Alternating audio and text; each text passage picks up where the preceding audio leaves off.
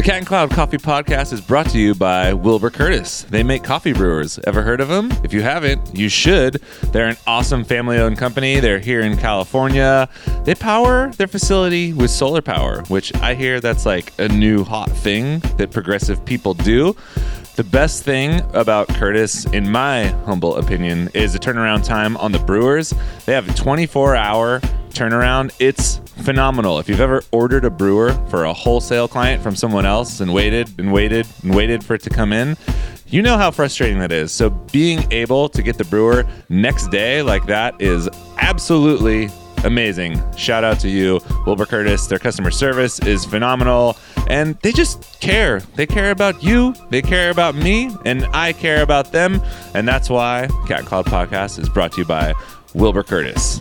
On with the show. I feel like it. Are we there? Do one more check. Are we there? Check. Are we there? Check. Check, shake, Check. shake, shake, Sonora, shake your body line. shake, shake, Huh? shake, Huh? Sonora. 145? What's up, you fucking nerds? This is the Cat and Cloud Coffee Podcast. I'm just playing. We're all part of the same tribe. hey, I think we used the same joke twice, but I want to say it. Did we all ever the use that? I think we maybe did, but it's I don't amazing. think I don't even remember when we were together last. I don't remember. Physically. we haven't been together for a long time. I feel so lonely at night, going to bed alone Feel by so myself. small in your arms. it's like that Green Day song. Hey, we're back, everyone, sorta. And we, We got, got- somebody here special. We got a kick-ass guest today. Um, today, someone we've actually talked about having on the podcast for a while, and someone we've worked with in multiple capacities. So, cat out of the bag, we have Kevin Tudball with us. What's up, guys? Kevin is a graphic designer and illustrator who's worked in. I'm like trying really hard not to pigeonhole you because you do a lot of different things with art, all of which we'll talk about. Cat lover. cat lover, Big time cat um, lover. if you look at our website currently and see the merch that we have for sale, so there's the the shirt. Geez, my cat. Speaking of cats, is losing his mind. Um, He loves my scent. the really awesome multicolored. It's listed as the cool cat shirt online. The frothing rainbows enamel pin. The Klean Kanteen that's white with the blue with the full seed to cup illustration. Those are all things that Kevin made. People like that stuff, bro. Yeah, it turns Hey, out you're thanks, very man. good. Oh yeah, I'm pretty excited about your stuff. People are feeling it like They on really the are. next level.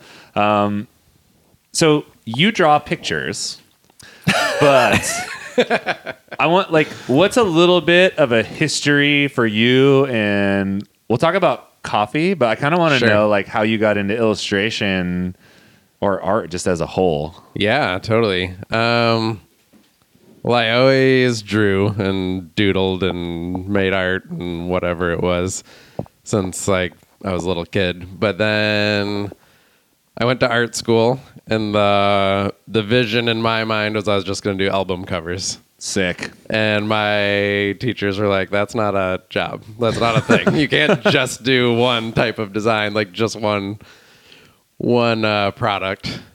so I, I was kind of bummed, but uh, then I started to explore the world of like surf and skate, and I started to see that more as my vision, like the the big grand picture, like album covers, skate decks, t-shirts, all that stuff was like where I wanted to head. So I just figured. Oh, and at this time I was uh, in the suburbs of Detroit, That's what I was Michigan. going to ask. Where'd you go to school?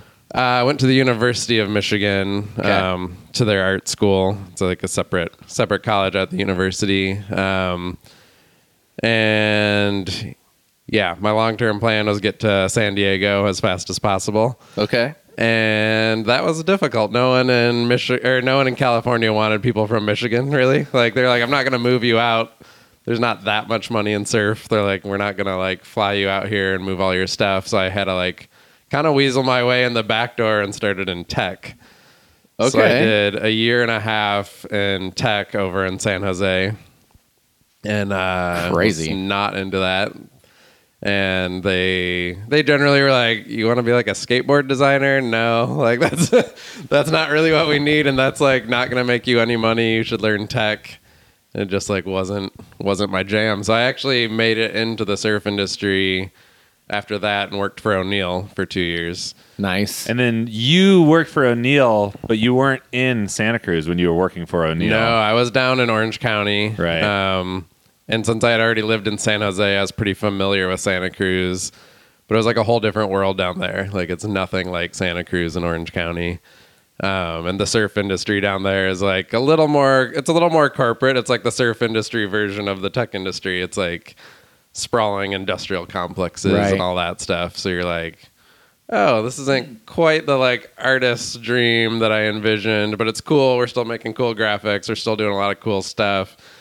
But I like, you know, you're still in an office, you're still in a cubicle from nine to five. It's like not the most artistically conducive. yeah. It's like still a job, Yeah, Like- totally. pretty normal job. Just Still produce pretty for us. normal. Sometimes you're like feeling inspired and making cool stuff. Sometimes you're like, I have not seen the outside today. I haven't seen the sun once. Like, how am I supposed to get hyped on this graphic? I need the D. trying to get Wait, I've had this question since you mentioned uh, album covers. I just have to take take it back. What was the first album cover, or is the first album cover that comes to your mind from that time period that was that made you want to draw? um, it would be Saves the Day Okay, in Reverie. It was their weird album where they tried to sound like the Beatles. But their album cover was like an illustrator from uh, I don't know where. In, he's from Europe somewhere. I want to say maybe Spain. Um, just like really out there, trippy graphic of like a dude I think draped over a tree with his chest split open and like butterflies coming out of it. sick. so and it was just this like rad, like looked like it could be on a skateboard yeah, album cover, and I was just like, "That's that's what I want. That's, That's what I want to do." yeah. I had to know that. 'cause such it's a like, weird album. Yeah, very weird album. I The, art- Saves the the artwork Day. was killer. Through Being Cool is like one of my favorite albums Oh, yeah, ever. It's definitely. like Same so, here. So killer. But yeah, that art is pretty wicked. Yeah, Yeah. Cool. Sorry to sidebar. Just, No, I was no, thinking about it since you mentioned It's wanting totally, it's always the number one album that comes to mind when I think about that. And the whole booklet was filled with like cool il- illustrations. Sick. Yeah. So you're in Orange County. In so a I'm in Orange. County in a cubicle. um, feeling like I'm on the track I want to go, but I'm like, how do I get to like maybe a better office environment or like move more into like art directing a whole like t-shirt line or like whatever it might be to get myself more to the next level of like art. And then the recession hits pretty Right. hard, and people are like losing their jobs. The surf industry is struggling because no one's buying clothes um, you know, things are getting weird. A lot of people are quitting and traveling. A lot of people are just like, you know what? Like, I want to be a barista or I want to do something like different. So I pretty much went that track. I pretty much was like, you know what? Like, I'm hating working the corporate world. I almost feel a little guilty that I have this job that other people like really need a job and I'm like not even enjoying it. So I like, I was just like, this just isn't like working um, and no one's hiring, so it's hard to move companies. It's hard to like find some place that's going to pay you a lot to do Right. illustration work. So I was like, I'm going to travel. I went to Australia for a couple months and like scoped out their design scene a little bit. And when I came back, I came to Santa Cruz and was like, I want to do barista stuff. Like I want to do art on the side. I want to like I don't want to be in a cubicle. I want to like meet people. I want to be like doing customer service. I want to like chat with people all day and like be outside. And then I want to do like artwork at night. Did you have a Um, connection to like cafe culture or barista culture prior to that? No, not at all. I knew like like I kind of had like the high school dream, like oh, I want to be like a barista or work in a record shop, sort of like So vision. like those are like the two like coveted jobs when you're in high school. So sick. And then like I think well the first like good coffee I ever had was Blue Bottle. Yeah. And that's when I worked in the tech industry and some and I we I was drinking like our shitty coffee every day, you know, that's like you have to douse with cream and sugar to like make it taste good Oh, at the office. And then someone's like, dude, I gotta like take you to Blue Bottle. It's right around the corner. It's gonna blow your mind that you don't need cream or sugar. And that was like my introduction to coffee. And I was like, dang, this is so good. Like this is so much better than whatever the stuff is that I'm making at home. I think it was like coffee bean tea leaf. Oh, dude. So like and then you were still one up in a lot of people. advanced. Yeah. yeah, like you were on the way. I was on my way. Blue Bottle definitely changed my perspective. And then when I was in Orange County, I heard of Verve, and that was kind of like I came up here to visit a bud, and then he took me there, and I was like, oh my gosh, I think I brought like two or three bags back down to to Orange County, and I was like giving them to like my boss and like my coworkers were like trying them at the office, and everyone was like, oh my god, this tastes so good. Um, so that was like my only cafe culture thing. That was like especially with like at least with Third Wave, I wasn't super familiar with like I didn't know Ritual yet. I didn't know Four Barrel yet. I don't even know if those places that opened at that time. They had Yeah. Ritual predates Verve by quite a bit. Two- and two-ish Four Barrels years, like three years? close. Yeah. Ritual's 2005. Verve's yeah, Verve 2007. So a couple years there. Four Barrels somewhere in the same mix. Because when I met you, you were working at the Abbey. Yeah, so that was like my my big introduction. You know, I kind of went into it like one foot in, so I was like I was like I'm going to go up to Santa Cruz and I'm going to be a barista for like the summer. Like I wasn't like I'm going to do it full time forever, but I was like I need a break and I think I'll be a barista. And I um, I think I reached I reached out to someone who worked at Verve and was like, "Yeah, I just want to work for there for the summer." And they were like, "Yeah, Verve doesn't do that. They don't do like summer jobs and then you're gone." Like this is like serious stuff. Like I'm you're like trying to gonna- remember that because I remember when you came on. I feel like it was breezy. Maybe I might be so wrong about that. Not Or was it I didn't know Breezy yet. So like it was uh you know what? It actually might have been someone who didn't work there. I think it might have been Brian Jensen. Oh yeah, So he was like my butt up here and I like He's a good asked him dude. about working there and he was like like Verve doesn't do like I'm just in it for a couple months and then I'm out. Like they like take it really seriously. You have to put in your time to get on bar. Um, but Brian had connections at the Abbey, so he was like, they serve Verve. You can get trained by Verve. You can like learn about it all, and then like see if you want to like get into that. See if it's your jam. Yeah, and then I was like, yeah, I'll just be there for the summer. And then like a year and a half later, I was still at the Abbey, and I was like, all right, I guess I'm into this. Like, I, I guess, I'm, I should, I guess I'm a coffee person. yeah, now. I guess I should go to Verve. Like, I guess I should take this a little more seriously. And then I met you. I remember I didn't even know that you were an artist because I just thought you were like a barista at the Mm. Yeah, Abbey totally. when I first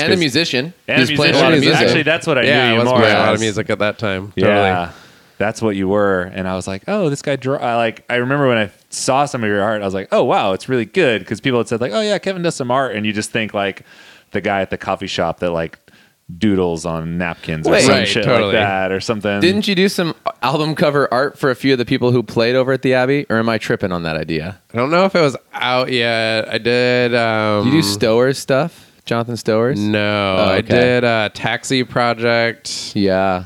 And Native Sibling, but Oh, Native Sibling was Taxi a little Project. later. Taxi Project was probably the only one Yeah. at the time. Okay. Cool. Um, I just remember. Yeah. Totally. Yeah. And you were playing music out of there. yeah, totally. That was like kind of my focus. Was like I'm gonna like work on music. I'm gonna work on like the coffee thing. I'm gonna do art on the side. Like I'm not gonna like worry too much about career as much as like being inspired.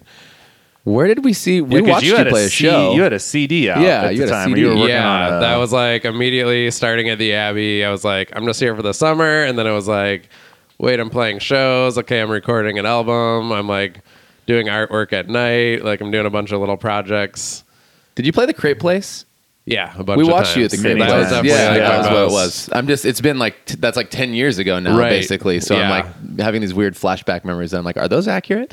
Those are accurate. That's so Yes. crazy. Did this happen? Yeah. What was it like um, when you decided? Because you're in this whole vortex of stuff. Like that's a lot of things. Yeah, things. that's a lot. Like, Right. Basically having you know four or five hobbies Yeah. at the same time, and then deciding like, okay, I'm going to pursue this one thing a little bit more seriously on the art end of the spectrum. On the art end. Yeah. I mean, Verve gave me a lot of opportunity. How it did was- you even end up like talking to them like through the Abbey that like you know Yeah, like hey so- I want to be a full time artist like so, what's happening well, I applied when Verve started opening multiple locations.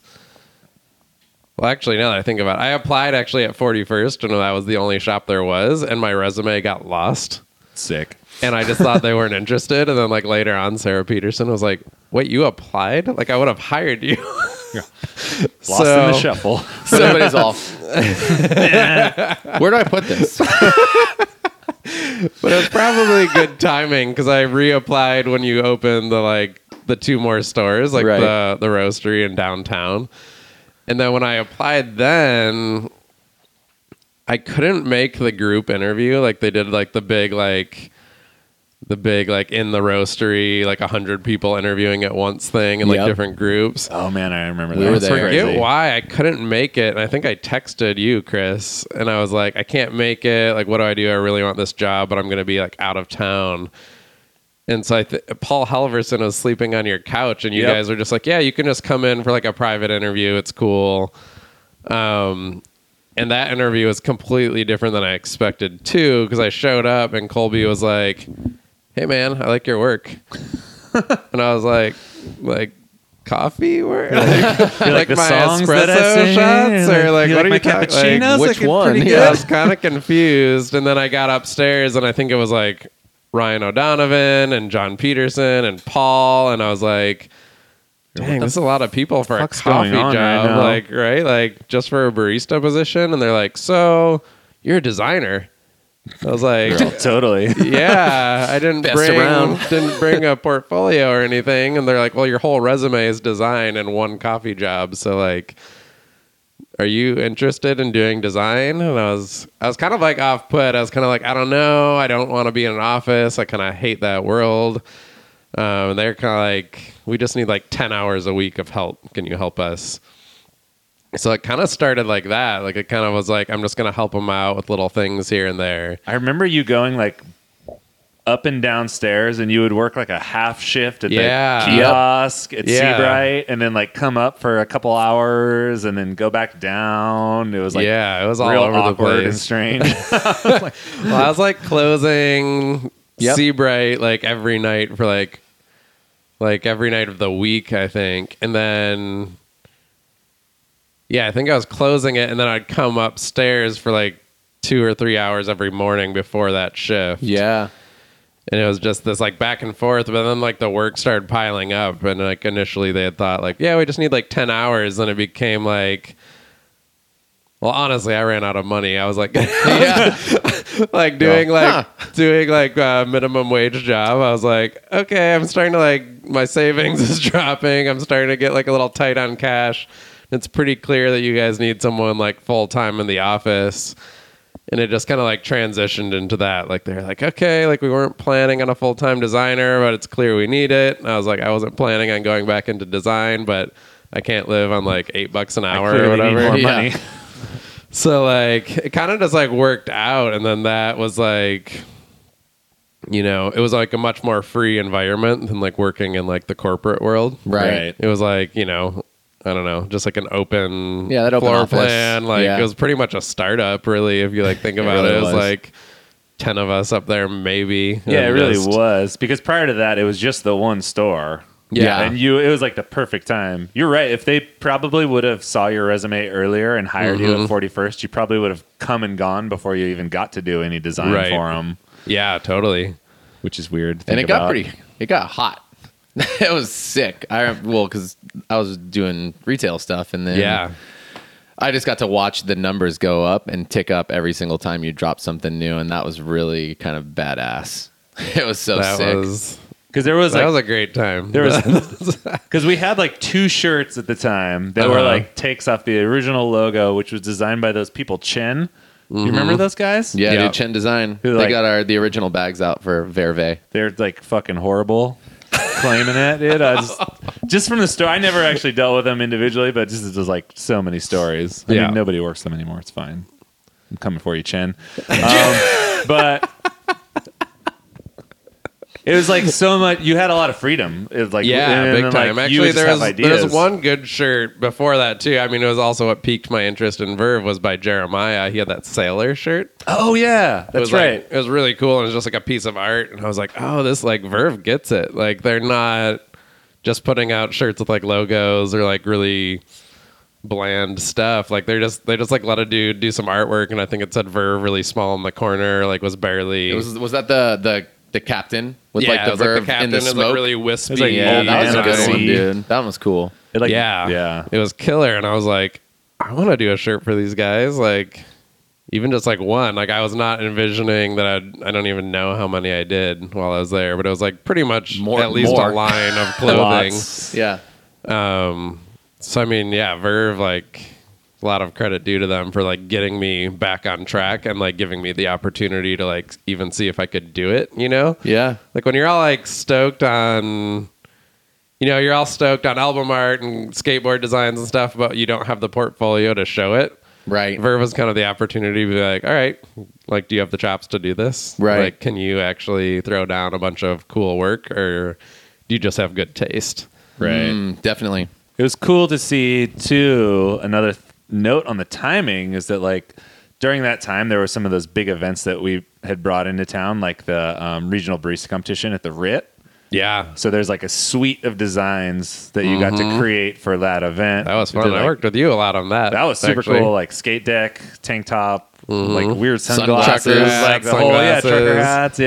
Yeah, kind those of trucker hats were sick. because Yeah. it's I feel like it's rare that you get to do at least for a company that size like Right. a whole fleet of Yeah. like things. Yeah. I was you like. I don't even know if we were sponsored by someone. Like, I forget if like I don't think we were. no. we, just, had like, no. We just knew that we were hopefully going to move it at the event, and then Mm-hmm. with things like the skate deck, I think We got a good deal from NHS. We got Right. hooked up, so everybody like the um, 104 Bronson is in the same like compound as Santa Cruz skateboards, right.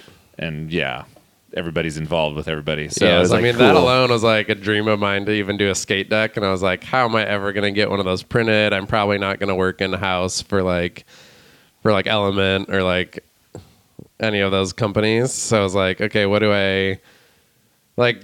It's probably just like a pipe dream, and maybe if I'm a freelancer someday, I'll get to do it. And then it was like Verve was like, yeah, so you want to do a skate deck? Yeah, Then I You ended did up doing- three. I did three while I was there. Yeah. And it's it's even cooler because if you know how skate decks are made, it's like traditionally they used to be all like screen printed, like hand mm-hmm. screened, but now most companies do like a heat transfer. Right. So you dev- design the graphic and then it comes for heat transfer, and you print like you know thousands of heat transfers. But the Yeah. ones you did were all hand screened because they Yeah. still do a little bit of that at Bronson, Right. But the small smaller runs are all yeah set up by hand and like yeah, screened by very hand. cool getting to like, yeah, go proof them, work with those guys to make sure everything worked out.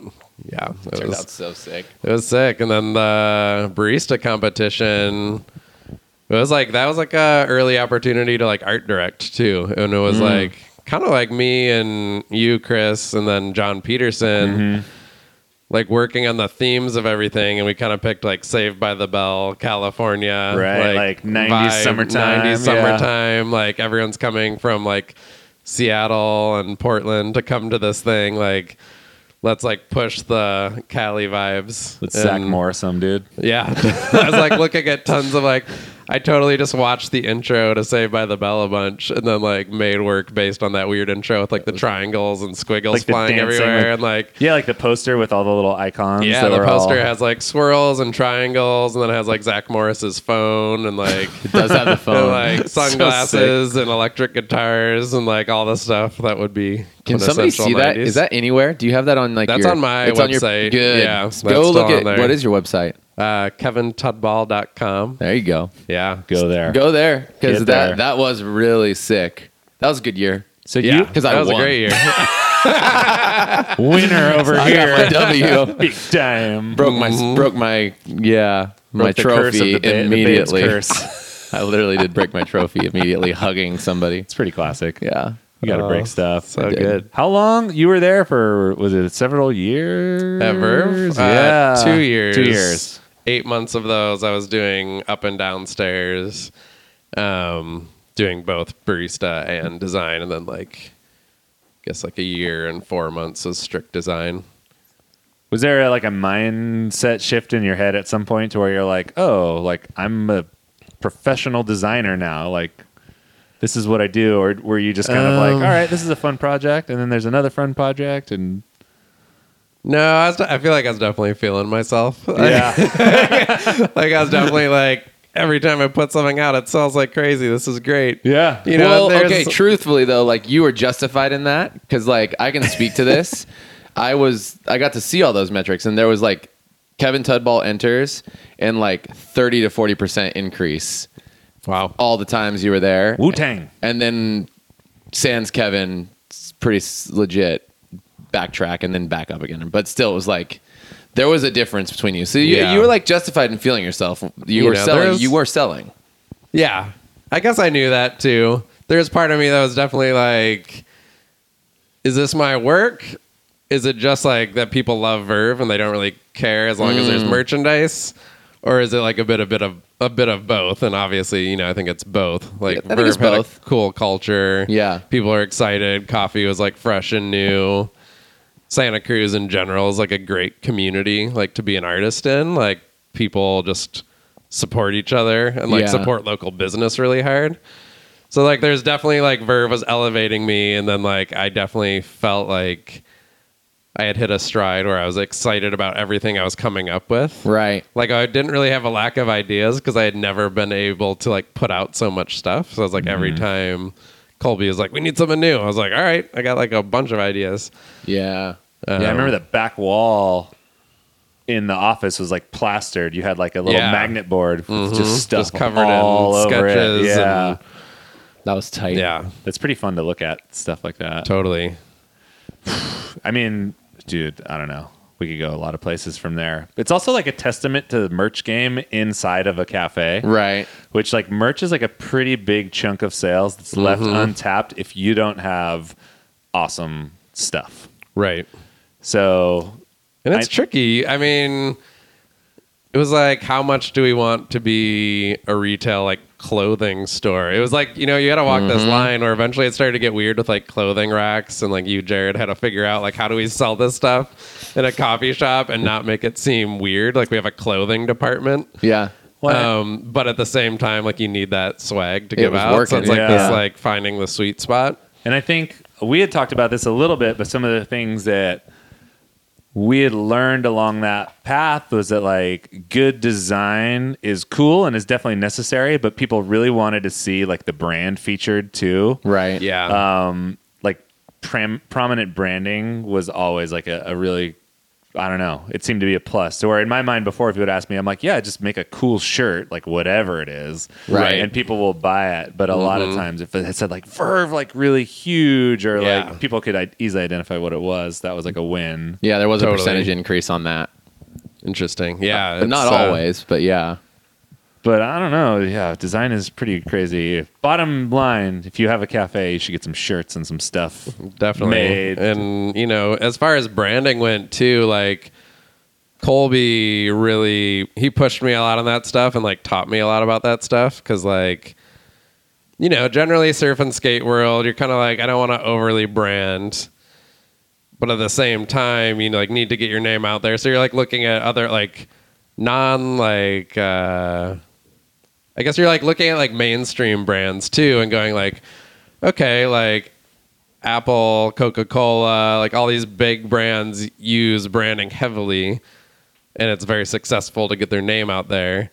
On the other side, all the indie underground br- brands use it a lot less. And you're like, how do you walk that line? Like, you kind of want to live in both worlds. Mm-hmm. Right. And so, like, working with Colby was cool because he also appreciates both of those worlds. He's like big art guy, but then at the same time, he wants his business to thrive and people to know it. Right. So I felt like we came up with a lot of like cool variations on the logo. We came out with like lots of little icons and ways of people being able to identify the brand without it necessarily saying Verve massive, like the little flame within the circle. Yeah. And we did like the the V that was like split in half with like the flame in the bottom corner. Yep. Yeah, I split totally- V's um, good. that Flame tight. was good. Yeah, like that's still around a lot, and I felt like those things were, you know, they had luckily had a very iconic logo as it was, and then the V itself like worked pretty well. Yeah, they definitely came out with an iconic logo. It like Yeah. looked like yeah, it was cool. Chin. Positive vibes there, Chin. nice And no, I think that was Ti- I think that was uh, Sean White. Uh, it probably was. It was good. I just wanted to talk a little bit of shit because it's fun to talk shit. Positive Chin. I'm too happy most of the time. I decided that today I'm just going to be angry at everybody. So this is like, you're welcome, listeners. Thanks for that. Dick move, America. Yeah, no, Sean, uh, that was actually unfair to say that like Chen and everything was horrible because Sean, who now makes the flat white ceramics, did some stuff and it was epic. I actually remember one of the first things that I noticed when I went to visit you was you guys sent a bunch of coffee over to James Hoffmann. This is Yep. when I still worked at Ritual, and Sean had burned a screen and literally screen printed the entire box, All the boxes. like 360 degree, like fleur de lis, Yeah. like it was pretty epic. Yeah, we were. Yeah, Sean stuff was super inspiring. I actually, I definitely remember. I mean, there's a, it's a good thing to have, like maybe some intimidation or some competitiveness, like going into a job, you know? Yeah. Because like coming on, I was like, dang, Sean's this killer artist. He had like great, like these like paintings that were part graffiti, part painting. And then you had Jeremiah, who was like a full time artist doing paintings for the cafes and shirts. And so there's like a little bit of that like friendly competition or like wanting to like make sure my stuff was to that quality Yeah. and like always looking at Sean's stuff and being like, man, how did he make that's so cool? Like these patterns he's doing, like what? Like I want to do stuff like that and getting inspired by him. Right. And yeah, Dude, we've you had a good it. art culture. What, true. What was the transition like? Because you were there for a couple of years, and then I still remember the day you left. There was like this thing in the air, and then like you. So you worked for Verve for a couple of years, and more Uh-huh. recently you were on staff at Four Barrel. Yeah. For, For actually longer for three, Three- years. three years. Yeah. Four barrel. how did that transition work out for you, or like what was your motivation? Were you like explore the city? Like obviously San Francisco. yeah, such I mean, there's a, different lot scene. of like, there's a lot of motivations without getting into it too much. Verve had a lot of uh, shift in in management and culture and uh, and goals um, that I didn't really feel like I aligned with. And I think you know, also at the time, just like in my personal life, I was feeling more of a pull to be in a city. Like I was you know, I was constantly craving either moving to LA or San Francisco or Portland and was just wanting to be a part of a bigger art scene. Like, kind of like, oh, if I can do well in Santa Cruz, like, I wonder how well I can do in one of these cities. right. Um, and just being curious, you know, you're like, okay, we have Verve here, but you have Blue Bottle, Sightglass, Ritual, Four Barrel, like all these companies up in the city doing cool stuff. And then on top of that, other industries. Um, so there was some of that, you know, like at that time, I looked around LA. I don't think I saw many opportunities down there for me unless I wanted to switch back to fashion or like surf and skate stuff. And then I kind of figured I had a good like leg up being in the coffee industry. Like I had kind of found that niche. And I was like, I can either ride that out or I can leave, but that's gonna like lower like my marketability. Like people Right. aren't people know me for coffee now. I have a little mini coffee following. It's gonna be better if I stay in the industry, but the big the big thing there is like I'm gonna have to reinvent a look for a different brand and not make it look just like Verve. Right. And that was a challenge too. That was like, huh, I think I'm up for this challenge. Like, so let's see if I can do it again with someone else. and Four Barrel couldn't be any more different. Yeah, they're pretty yeah, different. Totally different. And especially at that time, like before I came in, like a lot of their stuff was very simple, very clean. They're doing a lot of like, you know, they had they had the chalkboards in their cafes that they were writing on by hand. Jeremy had designed their bag with like uh, logo he had just made off uh, probably like dafont.com or something. Right. It's like a craft bag that's stamped. Yeah, like, they're still doing the old school look, which was awesome, and probably why a lot of people are really digging them. Still, they're like, man, they've like stayed true. Like they're not, they're not going anywhere like weird. They're not getting all corporate and like putting out shiny foil bags and stuff like that. You know. Um, it's like at that time, I like looked around the industry and I was like, you know, I need to. I don't want to go backwards to like a company that's so small that they're just figuring out branding. But like Four Barrel is like one of the top like top dogs in the industry and like Stumptown at the time was probably the top. Like mm-hmm. they were probably For sure. like you know they're still arguab- arguably the top but like uh, at that time they were definitely like killing it. So i actually just applied at stumptown and four barrel and inter- interviewed at both. Um, stumptown was like open to the idea but they're like you know like maybe more down the road maybe like six or nine months we can like talk and like see if we can get you up to Portland and like it's a definite possibility. Um, and Four Barrel, they were just like we like we have similar values, we have similar goals for coffee. We see coffee the same way. We see branding and marketing kind of the same way. So like, let's get you up here. So they offered me a job on the spot, and I just went for it and went up to the city. That's pretty cool to get it on the spot. Yeah, I mean their interview process was it was so much more laid back. Like I basically just had coffee with Jody and Jeremy for like 2 hours and we just like hung out and talked and talked about life and talked about like the Santa Cruz and the city and we also talked about like the coffee industry and it was just like a lot of how they hire people is like you know do you vibe with us with our culture mm-hmm. Like one of jeremy's things like could i sit down and have dinner with you Right. or would it be super awkward That's awesome. you know like he wants sick. people around that like he can be buds with and like build something with and it works really well to keep their culture strong That's That's cool. awesome. Smart. That's like a good way to think about culture. Yeah, that's a good way. What in like so there's obviously like a transition in style. Like the work that you did for them was a lot different. I mean, the thing that always comes to mind is like when I tell people, I'm like, oh yeah, he did like the fuck you mug or whatever. fuck it but fuck Chris. it. Oh fuck it. Yeah, sorry. there's no hate involved fuck you. America.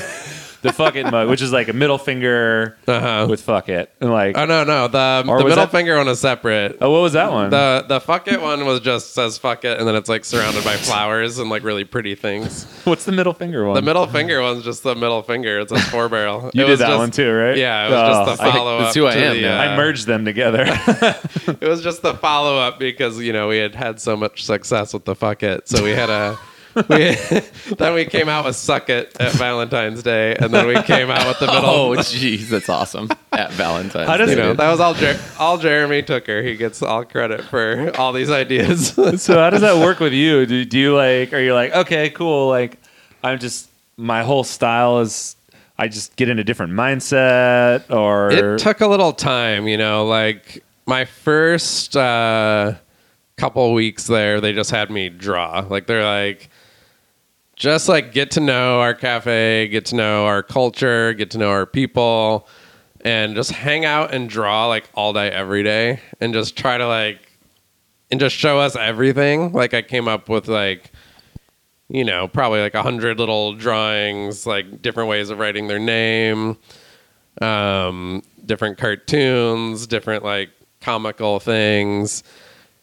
And you know, then they just like sit down and go through it and point to the ones that work, point to the ones that didn't. But I do feel like it took me like a solid year before we really fell into a stride and we're kind of getting it. Mm-hmm. Like they always knew like hand drawn artwork, that whole thing. But there was you know plenty of times where I would draw something and we'd be like, nope, that looks like Verve. Okay, next thing um, you know, there's a lot of themes. Like it's good to, at least for me, to think in terms of themes. So like Verve, like we had a lot of goals of, uh, you know, it's the California dream.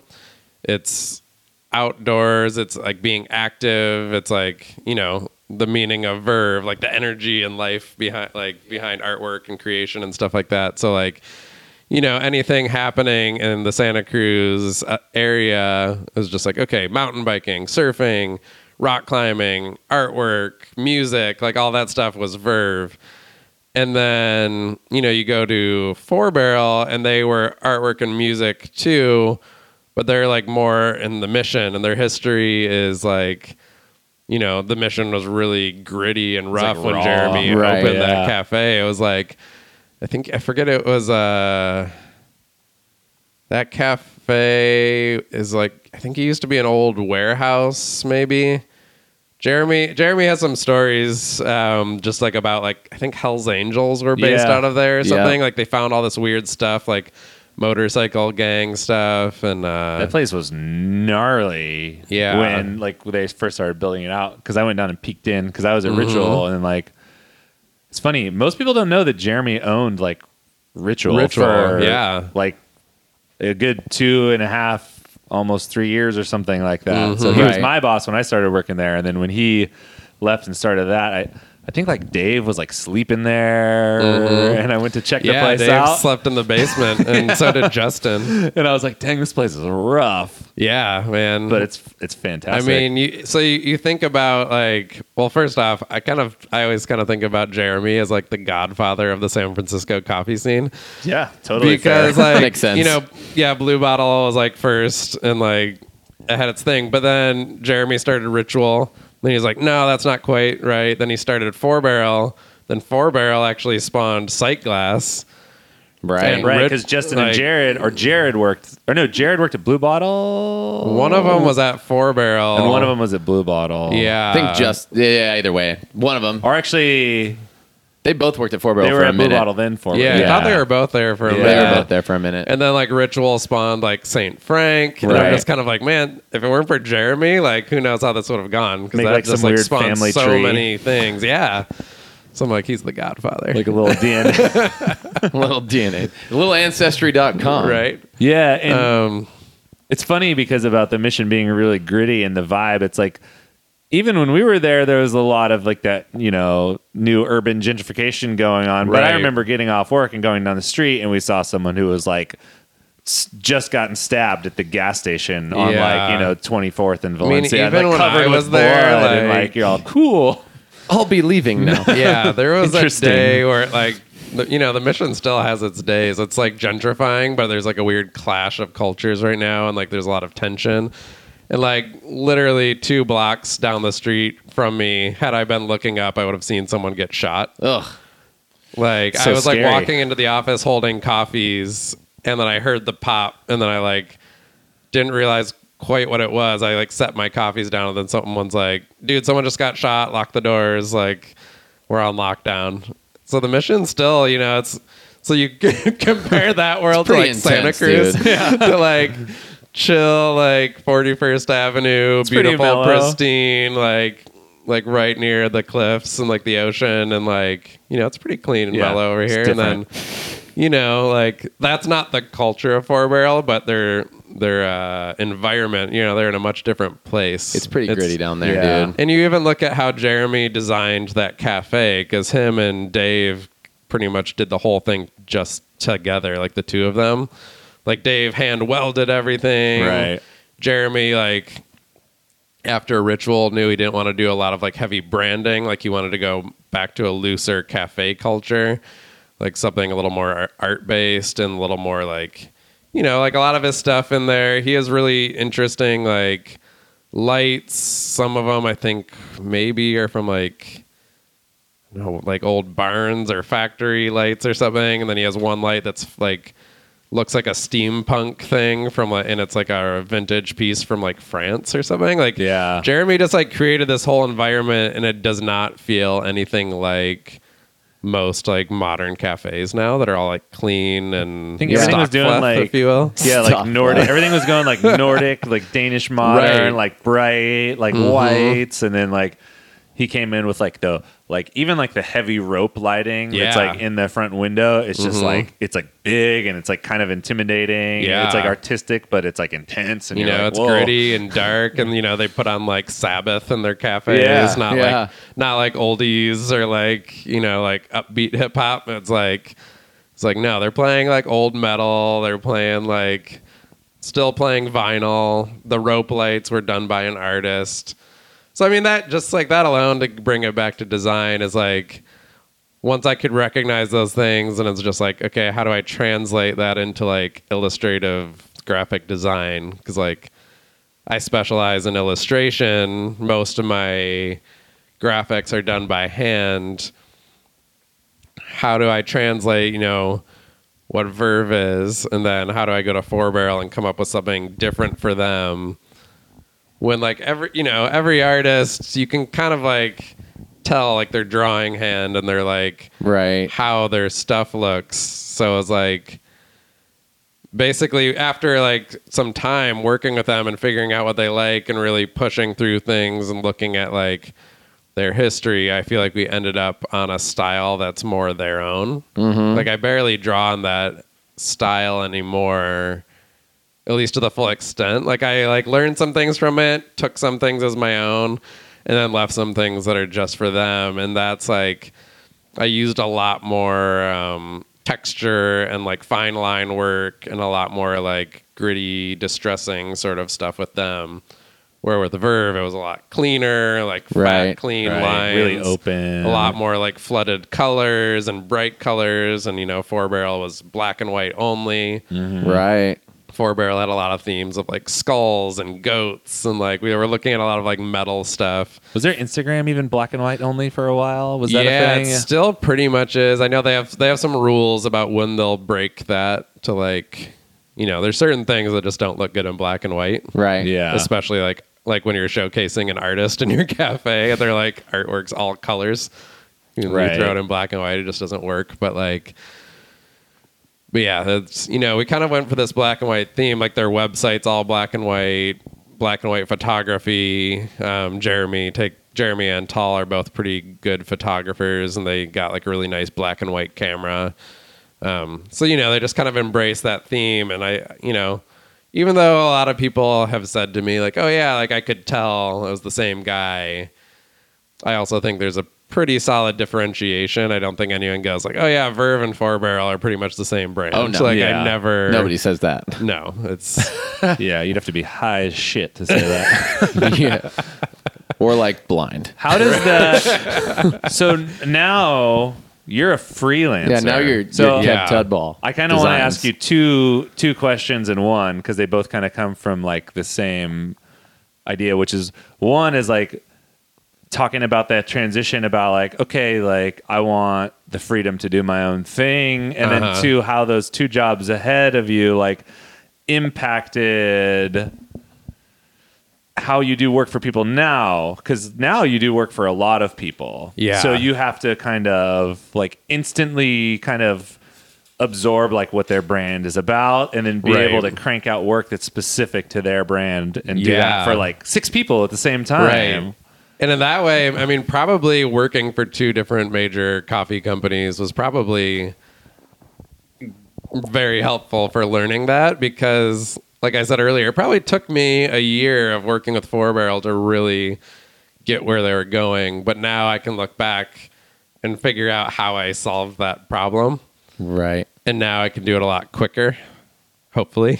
you know, I'm like, I'm like seven or eight months into freelancing. Um, so, but like I said, you know, I can kind of learn those themes, kind of learn like, you know, I have a handful of different drawing styles and I can kind of look at those things. It is, it is tricky though. Um, you know, I, I'm trying to think how many. Since I've been back in Santa Cruz and left Four Barrel, I've probably worked with like four other coffee companies. Um, you know, a couple very small, like independent roasters who are, um, you know, still trying to get their names known, and then like a couple uh, slightly bigger, like you guys, Cat and Right. Cloud. Um, and then I, I keep thinking about it was Dark Horse I think that you did that stuff Oh, yeah, for. Dark That stuff was Horse. really cool yeah, I did Dark Horse. Um, they had like the Spicoli dude yeah, they had the Right. Spicoli guy. So tight.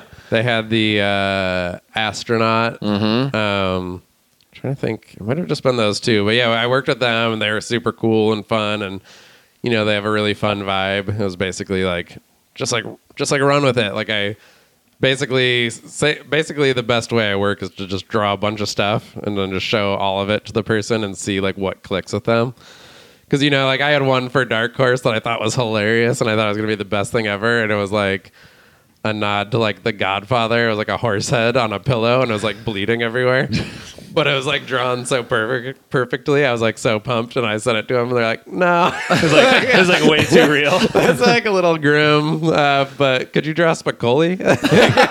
they're all death and destruction is cool I was like, "Huh, maybe that grim side was left over from Four like, Barrel." Okay, like I gotta acted a little hard like, over there. Yeah, right. Like I'm like Four Barrel probably would have dug that, but like not Dark Horse. So you know that was Dark Horse. I think was the first coffee company to contact me when I went freelance. Awesome. Um, so you know, I'm kind of like getting my feet back on uh, juggling different brands, and I'm not just working in coffee. So you know, across the board, I'm. I want to guess like in the last like eight months, maybe like 10 or 15 clients that I've worked with. So I'm getting a feel for different people every time. That's rad. Yeah. Um, you know, as far as coffee goes, you know, like, so the coffee companies I've worked with so far, it's been uh, Dark Horse, Revolution. Um, they're in Oceanside. Okay. Um, they have one shop and a roaster separately. Um, and then Cat and Cloud. Mm-hmm, And then currently I'm redoing packaging for Sisters Coffee in Sisters, Oregon. Oh, tight. Oh, cool. Um, they're rad people. Yeah. That's like the first like packaging project I'll have worked on in coffee since Four Barrel. So that's like another another challenge to make sure there's no like overlap and like really make sure I'm feeling out their brand. Um, It's arguably like the biggest job you could do for a company. Right. It's like deciding potentially the biggest piece of in. marketing. You know, like we always talked about that at Verve. Like the packaging is like the face of the brand. It's Right. across the country in cafes that we may never see in person. Like It's anywhere the coffee is. yeah, like yeah, even cafes that aren't selling your coffee, there's if they're serving it, that packaging is in the background up on the shelves. Like Yeah. it's it is the face. It's also the most like, at least in our experience, the most like regrammed thing. Like if you Right. go to like you know Cat and Cloud pictures of Cat and Cloud, like when I'm surfing through Bags. Instagram, most of the pictures that other people put up of us is like our bag somewhere, them holding our bag, Right, they got the their bag in the mail, like the whole situation. So yeah, Yeah. it's heavy. It makes total sense. And you're buying it like like like me, I probably buy I buy a bag of coffee like at least probably like once a week, maybe twice or maybe every two weeks. Mm-hmm. Um, so you're constantly, you know, seeing it again, grabbing it again. Like if you buy a T-shirt or a mug, you might use it for a while and find a new favorite or whatever. But Right, cycle it. that bag becomes like a part of like your kitchen, like it's there all the time. And it has So- to look nice in there. It's got to be Yeah. sexy. So Gotta keep it sexy. What made you want to switch to to freelance? It seems so scary. Yeah, it Just- I mean- was very scary. Um, it's pretty much, I mean, what I've wanted since I started art school was to like work for myself. So there was always that underlying drive and desire of like, can I like, can I do that? Like, is that possible? Um, and especially living in California, like, and in the Bay Area in general, it's so expensive, and you're like, eh, like I don't know if I can do this. Like I almost did it after Verve. And then I like I was like, ah, I just I don't know if I I don't know if I have like the client base for this. I don't know if I have enough people interested. Um with four barrel, like with leaving them, it was kind of a lot of like serendipity. It just like it just kind of worked out, which is similar with how I ended up at four barrel too, is just kind of like following like the flow of things. Cause like four barrel you know, I left them mostly because I was moving back to Santa Cruz. Mm-hmm. And that was for a relationship. And I was moving back down here. And, you know, we tried out working remotely for a little bit and it like, it worked okay. It just like wasn't the same. It was kind of difficult going from like working 40 plus hours a week with someone to just like, I don't know, doing everything over the phone and trying to get that many hours in. And then Right. we, we talked about maybe just switching to freelance, but you know, they were wanting someone in house. So it just like wasn't it wasn't working. So I was kind of like, all right, like I'm gonna need to like either go freelance or start looking for another job down here because I want to be back in Santa Cruz. Um yeah, and then I mean, there's just like a lot of good support here. Like I said, Santa Cruz is great for that. So like you know, like I talk to you guys a lot about starting your own ventures. Like talk to Charles, talk to like You have a group like a, Yeah, you do. a mentor kind of. Yeah, the right? mentor Oh dudes. yeah, yeah, those guys are awesome. Um, I talked to this organization called Score, um, and that is I think in most cities they definitely have it in Santa Cruz and in San Francisco. But they're basically like mentors that work for you for free, helping you plan for your business. That is Um, super sick. Yeah, and that was like my. I actually found them through my doctor. That's like so my tight. doctor has her own practice, and I was like, I was like, ah, I want to start my own business. How how did that go for you? And like, uh, I was like, I've talked to lots of creatives, but like, what's it like from being a doctor? Like your standpoint. And she's like, you know what? You got to like check out this group score. Like they like help me with the all the stuff that I didn't know how to do. Like she's like, I know the doctor stuff. I don't know the business stuff. So like they help me with like my bookkeeping and a business plan and like all that stuff you need. Um, but she was like, "You should do it." Like everyone I talked to was like, "You should do it." My parents are like, "Do it." Like my I mean, like, "Do it." That's So not normal. It's awesome. yeah, so I had like tons of support. I mean, really, like locally, there's the business Stripe, Yep. and Suna is one of the owners there, and she like she gave me the biggest push, and she was like, you know, I felt like I was ready to do it, but I was out at like a First Friday like uh, art opening at her her store, and I had like a talk with her, and she just like gave me that kick that I like needed, like just do it. It'll be fine. If it's not, like in six months, you can get a coffee shop job again, or like You just get another job. whatever. But like, dude, like now is the time. Like everything is telling you now's the time, and you got to do it, or you're gonna regret it, or the time will pass. Like mm-hmm. while the iron's hot, you got to hit it. And so she really gave me that push and that support, and like.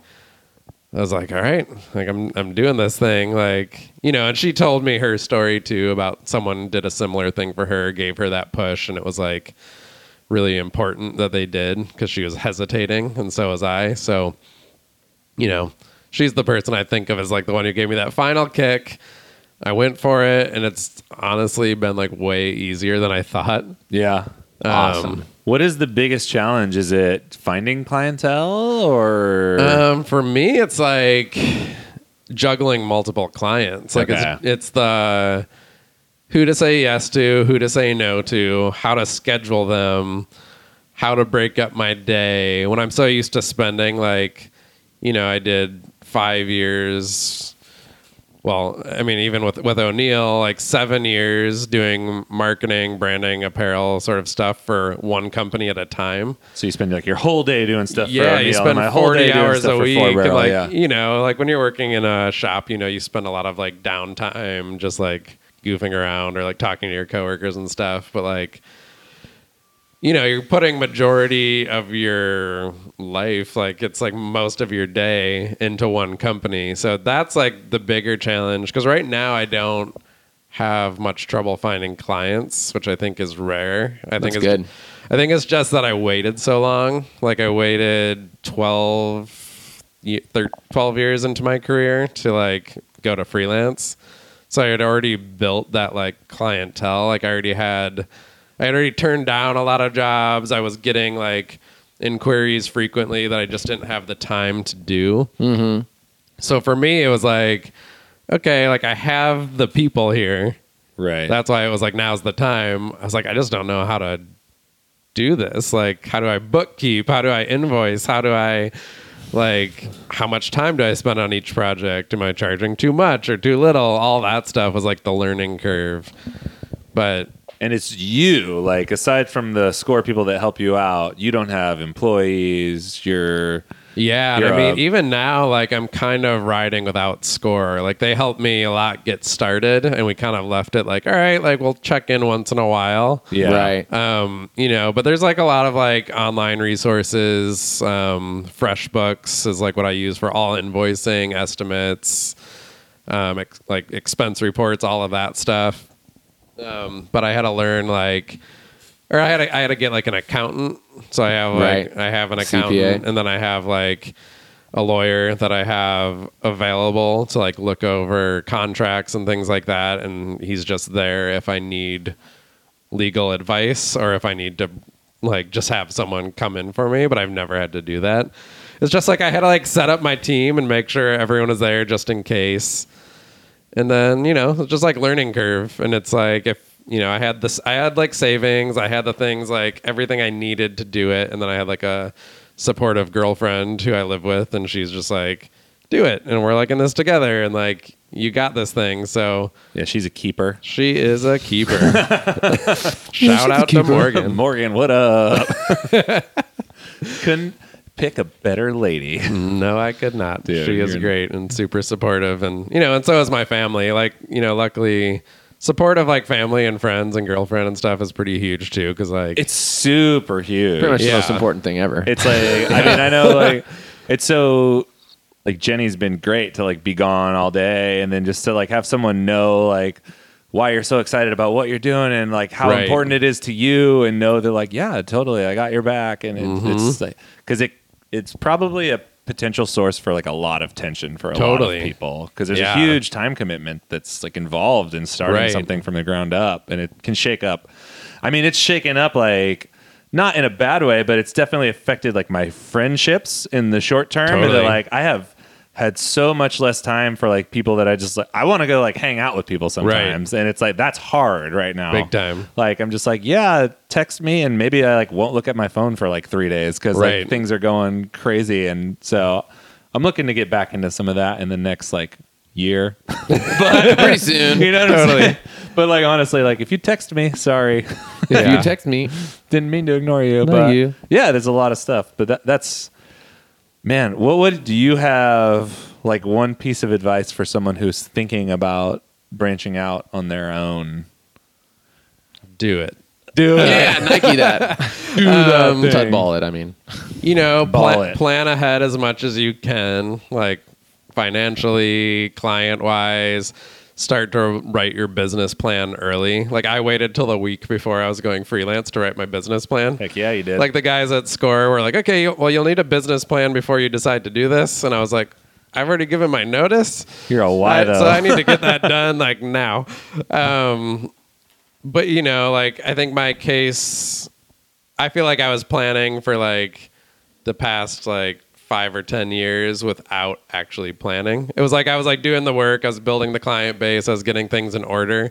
I just wasn't thinking about it as planning for that. makes sense. Um, you know, like another thing I was gonna I was gonna mention just about like having family support and all that stuff. You know, like my mom's always like, "What's the worst case scenario if you do this?" Like, you know, you're not gonna die. You're not gonna. Oh, you're probably not gonna die. Yeah. Yeah. And like. You know, okay, you run out of money. Like, you can always get another job. Like, maybe you can't find a design job right away, but you can work at Whole Foods or Starbucks or a cool cafe locally Right. if there's openings and you can get back on your feet and then you just do it again like Yeah. it's not you're and- still you you got your yeah skills Right. and that's what like so like uh that tim ferriss book 4 hour work Oh, week yeah. yeah i was like all about that book for a minute before i realized most of it was just about outsourcing your business if you the second half of the book is all just like get other people to do it in other countries for cheap You're all, that's not really what I'm all trying I to was do. like- action is there I was like, that doesn't really work for an artist, but okay. But in the first half, there's a lot of like good tips and stuff like that. And one of them, you know, a lot of it's kind of like a workbook, and they uh, they ask you to like write down a lot of stuff.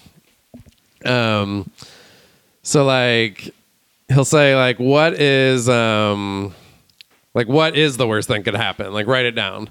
Then like on a scale of one to ten, how bad is that? Like Right. you know, really, what's the worst case scenario? And for me, I was like, okay, well, like uh, I'm gonna have to like move back home and like work a part time job until I have money again, or I'm gonna have like to borrow some money from my family so I can like get back on my feet. Or I'm gonna have to lean on my girlfriend, and that's not gonna be very comfortable, and that's gonna I'm gonna feel like a douchebag. So like, but then he's like, on a scale of one to ten, how bad is that? And you're like, I don't know, like a five or a six. it's like like it's really not that bad. Like, and then he says, okay, and then like you know, and then what's the best case scenario that could happen? Like, what's your dream? What's if like everything goes well, what's gonna happen? Because that's a ten. Now look at that. Like worst case scenario is a six, best case scenario is a ten.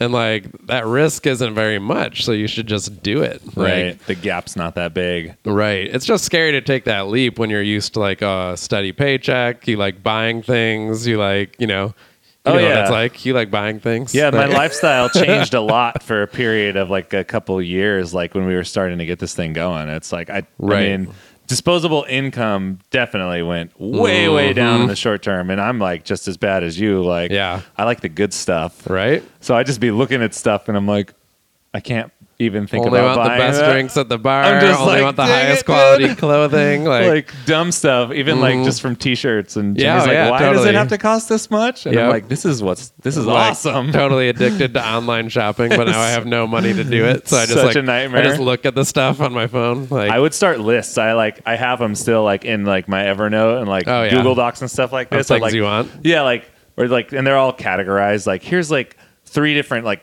types of cars I want, and then like this is how I would like build them all with the parts, and then there's Totally. like that with like shoes and like like I always have like really shitty hobbies where it's Uh-huh. like I like cars, and that, that's like a rich person's game. Yeah, but then even the step hobby. down, it's like I like doing video and like right, like another up- expensive hobby. upgrading like your camera or buying a lens it's like Yep. it's just like thousands of dollars of crap and i'm just like oh gosh i'm like in the i, I wish i was like some stony like van life guy who would Right. just be like just needed the Even trees that's expensive. Morgan and I have looked at like van life vans and building those out, and then you're like, okay, like twenty thousand dollar base, and then you have to do all the renovations and get it all going, and then right you're probably in like 50k you or something. document with a hashtag van life, man. So you need that good camera. you have to have a camera gotta- no matter what right You know, so it's uh, you know, all the all the cool trendy things are expensive, even if they don't look expensive. life's so hard Life's hard. Worst case least- scenario. At least your camera's a business write off. Dude i haven't even got a new camera since we started the thing i need to Oh, get really? a new camera yeah new camera with the write-off i have so many things i need to write Mm-hmm. off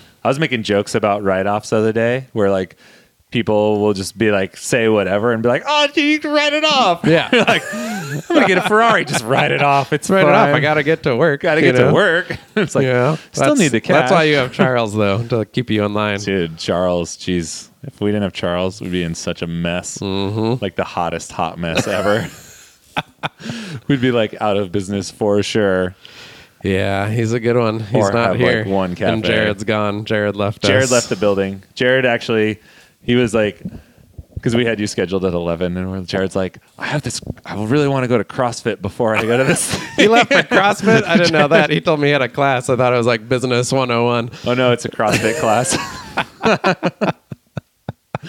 Throwing Jared under the bus since he's Mhm. gone. He's gonna do some burpees and snatches. Yeah, he's been training real hard.